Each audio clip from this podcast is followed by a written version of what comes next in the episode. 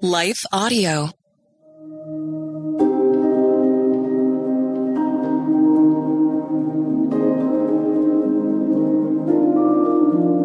Hello. Thank you for listening to Your Daily Bible Verse, the podcast that examines one verse each day to learn more about God and His will for us. I'm your host, Jennifer Slattery, and after this short word from our sponsor, we'll dive into today's Bible verse, Luke fourteen eleven.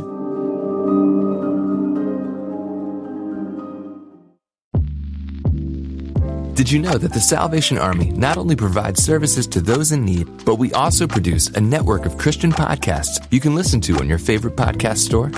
One of these shows, Words of Life, is a fifteen-minute weekly show featuring interviews, testimonies, Bible studies, and more. In April, we'll once again hear from author and pastor Natalie Runyon. She has created a new six-week discipleship course for women to talk about community, women in leadership, accountability, and more. We want discipleship to be what's drawing people, not bounce houses. They're more likely to come back and not just to be entertained. Even in me, you know, making him have to pry it from my hands, he was still saying, but I have something better. It was because of the redeemed saying so, of telling the story of what God had done. When we point people to him, they're going to want to know him.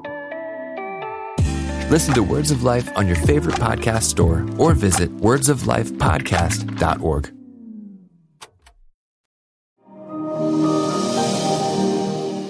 Today's Bible verse is Luke fourteen eleven. For all those who exalt themselves will be humbled, and those who humble themselves will be exalted. Most, if not all of us, have a desire to look good, to impress others, ultimately to elevate ourselves. But our pride, when unleashed and fed and given full rein, it becomes a ravenous beast that tends to push others away and ultimately leads to our humiliation. Worse, according to Proverbs three, verse thirty-four, it places us in direct opposition to God. Maybe because our pride reveals an inner desire to make ourselves God, the people we most worship, and who we hope everyone else will worship as well. Jesus spoke today's verse during a prestigious dinner party one important, respected, and refined religious people attended. Scholars suggest this may have been a semi-public social event, such as those held by the wealthier religious leaders in order to exhibit their wealth and their hospitality. And Jesus apparently was invited, not surprising, considering in his day, people considered it quite an honor to host a traveling teacher for dinner. Well, Jesus had recently healed a man, someone who either came hoping for healing or was brought in by the Pharisees to see if Jesus would heal on the Sabbath, which of course he did, knowing the hostility this would create among the other guests and likely his hosts. As usual, the Pharisees were watching him closely, waiting for him to slip up, to do or say something that they could use to discredit him, to prove to themselves that they and their way of life was right and he was wrong. Because that's what pride does. It causes us to become judgmental and critical, more alert to how people are doing things wrong, according to our standards, of course, rather than what they are doing right. In part, because like I said, pride is a ravenous beast and it demands to be fed, but it's also a beast that ultimately devours the hand that feeds it. Pride places winning an argument over saving a marriage, receiving credit over witnessing eternal impact, competing and comparing, which leads to striving and conniving rather than celebrating and praising and abiding. This was far from how Jesus behaved. Instead of seeking to win an argument, he pursued lives, and he seized every teaching moment. He was strategic, focused not on momentary elevation, but instead on eternal impact. Isn't it interesting that Jesus went to this party knowing the animosity his host and his host colleagues felt towards him? But as the late Bible scholar Alexander McLaren wrote, quote, Jesus never refused an invitation, whether the inviter was a Pharisee or a publican, a friend or a foe, end quote. Because Jesus wasn't concerned with public opinion or looking good in front of others. Instead, he came to love those who loved him in return and those who hated him. He was also able to engage with anyone and everyone without getting sucked into the drama.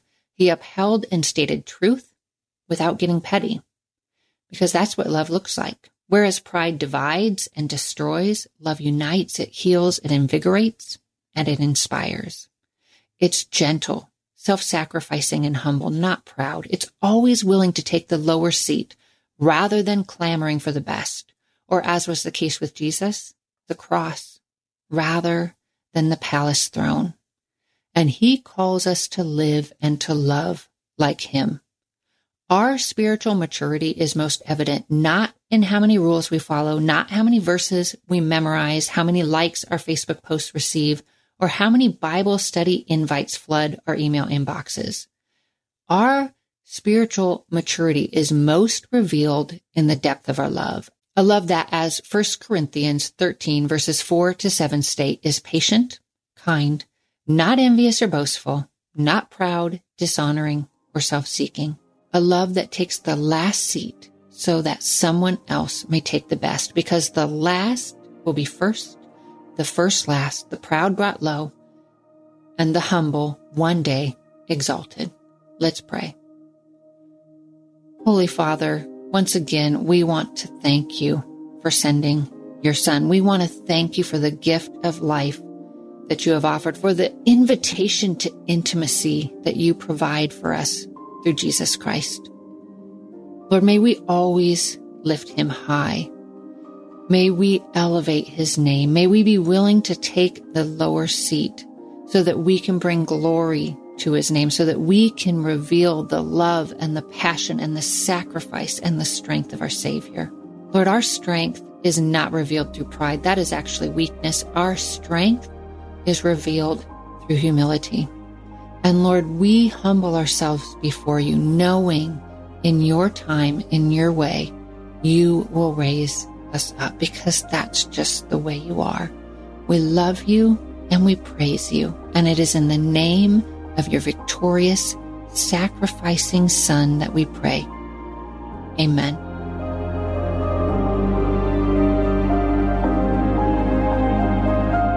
Your Daily Bible Verse is a production of Life Audio and Salem Media. If you liked what you heard today, please take a second to rate and review this podcast in your favorite podcast app so that more listeners like you can find the show.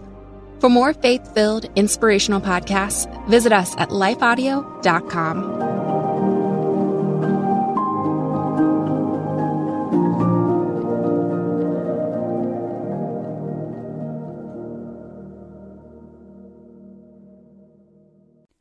Christmas. For most kids, it's the most joyful time of the year. But this Christmas, one point five million children will spend the holiday separated from a parent because their mom or dad is behind bars.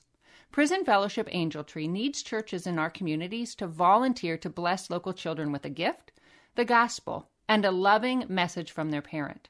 I believe this is an incredible opportunity for our listeners to share the love of Jesus this Christmas. Many of Prison Fellowship's partner churches continue ministry to local Angel Tree families after Christmas is over. Through this ongoing care, Prison Fellowship Angel Tree strengthens and encourages families every day. Angel Tree wouldn't be possible without the help of faithful volunteers. If you're ready to make an eternal impact in your community, please register today at angeltree.org backslash church. That's angeltree.org backslash church. Miracles are everywhere. Let our adventure begin! Discover PureFlix, your premium streaming service where faith and family values come home. Ready to have some fun? The most exclusive selection of quality, wholesome movies and series that will uplift your spirit. A man can argue whether God exists, but when he looks at his daughters, he knows. With new arrivals every week. Unbelievable. Save big and enjoy the possibilities, like invitations to exclusive theatrical screenings. I see it, so I believe it. Find out more by joining today at pure flix dot com. If you're tired of parenting advice and news headlines that are more confusing than assembling IKEA furniture, we've got just the podcast for you. My dear friend Abby and I are here to help you navigate the parenting roller coaster. Should your kids be on social media? What should you tell a friend facing an unplanned pregnancy? These are just some of the many questions we tackle on our podcast. Subscribe to The Real Deal of Parenting wherever you find your podcast.